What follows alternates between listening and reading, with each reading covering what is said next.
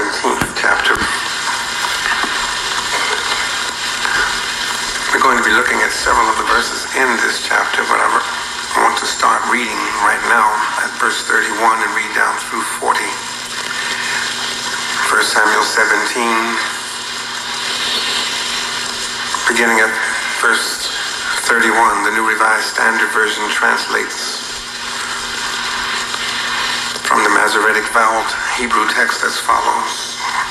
When the words that David spoke were heard, they repeated them before Saul, and he sent for him. David said to Saul, Let no one's heart fail because of him. Your servant will go and fight with this Philistine. Saul said to David, You are not able to go against this Philistine to fight with him, for you are just a boy, and he has been a warrior from his youth. But David said to Saul, Your servant used to keep sheep for his father. And whenever a lion or a bear came and took a lamb from the flock, I went after it and struck it down, rescuing the lamb from its mouth. And if it turned against me, I would catch it by the draw, jaw, strike it down, and kill it. Your servant has killed both lions and bears. And this uncircumcised Philistine shall be like one of them, since he has defied the armies of the living God. David said, The Lord who saved me from the paw of the lion and from the paw of the bear will save me from the hand of this Philistine. So Saul said to David, Go, and may the Lord be with you. Saul clothed David with his armor. He put a bronze helmet on his head and clothed him with a coat of mail. David strapped Saul's sword over the armor, and he tried in vain to walk, for he was not used to them. Then David said to Saul, I cannot walk with these, for I am not used to them. So David removed them. And then he took his staff in his hand and chose five smooth stones from the wadi, the brook, and put them in his shepherd's bag in the pouch. His sling was in his hand, and he drew near to the Philistine. I want you to pray with me this morning on this subject. We've got a major problem. Turn to your neighbor and say, We've got a major problem. Turn on the other side and say, We've got a major problem.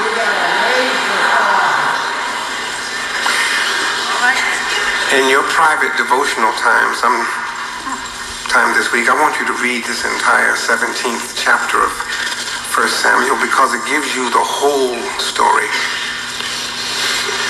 and paints a much more detailed picture of the problem that the people of God were faced with. When you read the entire chapter, what you discover is that the people of God had a major problem. Look at verse 1 if you have your Bibles. Verse 1, 1 Samuel 17 says that the Philistines gathered their armies for battle and they gathered them at Socoh, the territory belonging to God's people. Socoh belonged to Judah. The enemy will set up camp in your territory. Mm-hmm. In your church, in your ministry, in your community, in your home. The enemy will come right up in there and establish not a beachhead, but headquarters in your territory.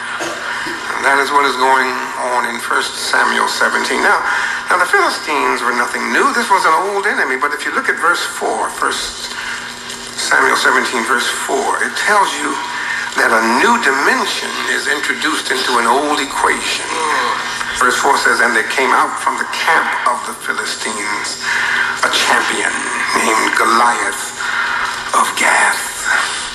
Look at this, brother, would you? Starting at verse 4. He is six cubits and a span. That, that's about 10 feet tall. We haven't had yet an NBA season. But some of you can remember back to when we used to have professional basketball on television. And there was a man named Olajuwon. Some of you know Shaq O'Neal. They're around seven feet. This brother is three feet taller than they are. Look, look, he's wearing a helmet of bronze. You know how heavy that is? A helmet, verse 5 says, a helmet of bronze and a coat of mail. Now, that's not the USA mail. No. He is postal, but that's not the kind of mail. No, no, no, no. Mail is a flexible armor of interlinked rings. The weight of his coat is around 150 pounds. You, you didn't hear me. Brother man's coat weighs 150 pounds. This, this is a big dude. He had layers of bronze, the text says, wrapped around his legs and a bronze javelin slung over his back. Verse 7 says, the shaft of his spear was like a weaver's beam. And since you don't know nothing about weaving, you don't know what they're talking about. That, that means you could not get both of your hands around it. It was this fat. That was just the shaft of the spear. And just the head of the spear weighed 19 pounds. And it was not bronze. It was made out of iron. 19 pounds of iron. This, this is like Rambo's worst nightmare scenario here. We, we've got a major problem. Plus, verse 8, look at, but verse 8 says, brother start talking trash. this big bird start selling wolf tickets. Goliath dared anybody to come out and fight him. And verse 11 says, look, the warriors were dismayed and afraid. We've got a major problem here. Turn back to your neighbor and tell him we got a major, major problem. problem. This ain't the lawyers, the scribes, or the professors, the Pharisees, those who use their minds in their work, who are afraid. These are the soldiers, the warriors who are afraid. These are not the preachers and the musicians who, who deal with matters of the spirit. These are professionally trained troops, men who fight and kill, men who face overwhelming odds. The warriors, verse 11 says, were dismayed and afraid. We got a major problem. Look, look, it says the king was afraid king is scared. Remember, this is no honorary king. This is no ceremonial king. Saul, you will recall, stood head and shoulders above his men. He was a mighty warrior, and they sang of him, Saul has slain his thousands. But this new challenge had him scared. Verse 11 says, when, when you got your troops afraid, you got a major problem. When you got your warrior king scared, that compounds the problem. The one who is supposed to lead his men into battle is dismayed, and the Bible says he is greatly afraid. We, we've got a major problem. When you look at 1 Samuel 17, and you look at the last year in the 20th century, there are some striking similarities. Mm-hmm. The Philistines have gathered their armies for battle. The opponents of justice have gathered their armies for battle. Those who are against doing things God's way have gathered their armies for battle. And please note that the word army is plural. There's more than one army. There is an army of angry old men. Some would call them dirty old men. Old men who are short on memory and long on vengeance. Angry old men who don't remember their adulterous affairs. They are short on memory. Mr. Hyde does not remember his adulterous affair. After all, that was way back when he was in his 40s. Mr. Jekyll, short on memory. Mr. Barr doesn't remember his adulterous affair. After all, that was a, a couple of wives ago. Hello? Or was it while he was going with this wife while still being married to the second wife and paying for the abortion that he's so strongly against now that he's on his third wife. I, I can't remember. I can't keep up. He can't keep up. Short on memory. Senator Trent Lott can't remember the views of the Council of Conservative Citizens, which calls itself pro white, but his uncle, Arnie Watson, former state senator, tax assessor, currently a member of the council's executive board, uncle says Senator Trent Lott is an honorary member. He, he can't remember the views of the council, but he can shepherd the impeachment of President Clinton. Short on memory, long on visions. There's an army of angry old men. Oh, yeah. Short on memory, long on vision. They, vengeance. They are out to get the president for his adulterous affair, vengeance, while conveniently forgetting about their adulterous affairs, amnesia. Clinton's relationships outside of marriage are classified as high crimes and misdemeanors worthy of impeachment. Their relations outside of marriage are classified as youthful transgressions, and boys will be boys. This is a vicious army that will stop at nothing to win their battle. They have already spent over $50 million of your money.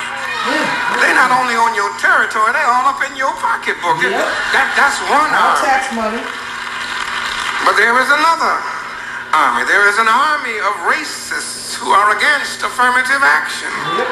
They have had special privileges on their side ever since this country was founded. Yep.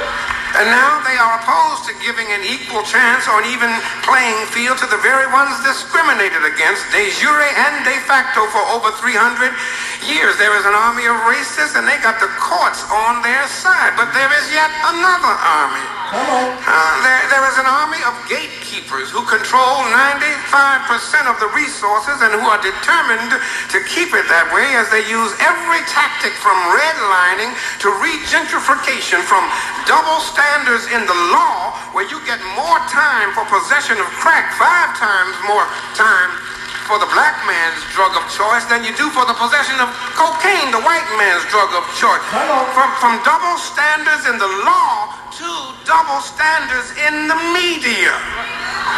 You can make an animal out of a black basketball player in the media who attacks his coach in a private practice, and you ignore a white football player in the media who attacks his coach on national television. Come on. Double standard. You, you, you, you, you can run every story you can find on Monica Lewinsky, and you ignore Republican Representative Robert Barr, who made a keynote address to that Council of Conservative Christians, the white racist group. Ignore Senator Lott, whose support of that same group is on record from his own lips as, quote, a group which stands for the right principles and the right philosophy. End quote. We, we got to turn back your neighbors, and we've got a major problem. Yep, we do. These are angry One army uses every tactic from redlining to regentrification. Another army uses double standards from law enforcement to the media. The armies of the Philistines have gathered for battle. And there's another army. Yep. They, they've got an army of inside infiltrators. Yep. Spies to undercut any proactive plan. Spies all the way from J.C. Watts to Uncle Clarence Thomas. Yep. Come on. From. Negroes supporting Jesse Helm to Negro preachers gathering tomorrow in Chicago on King's birthday to support a mayor who does not have their people's best interests in mind. No. We have a major problem. No. The armies of the Tom. Philistines have gathered for battle. There's another army, another army, another army, an army of drug dealers Woo. and gangbangers. Gangster rap with Foxy Brown and filthy rap with Lil Kim. Come on. And like First Samuel 17 says, they have gathered at Socoh, which belongs to Judah. In other words, they set up camp in the territory of God's people. The enemy does set up headquarters in your territory. In your community, drugs are being sold. In your home, there is filth being played. In your ministries, at your churches, there are other agendas being followed. And in your church, there's opposition from folk who just don't give a damn about nothing. Yep. We have a what? Major, Major problem. problem. The Philistines have gathered their army. And, and where are the warriors?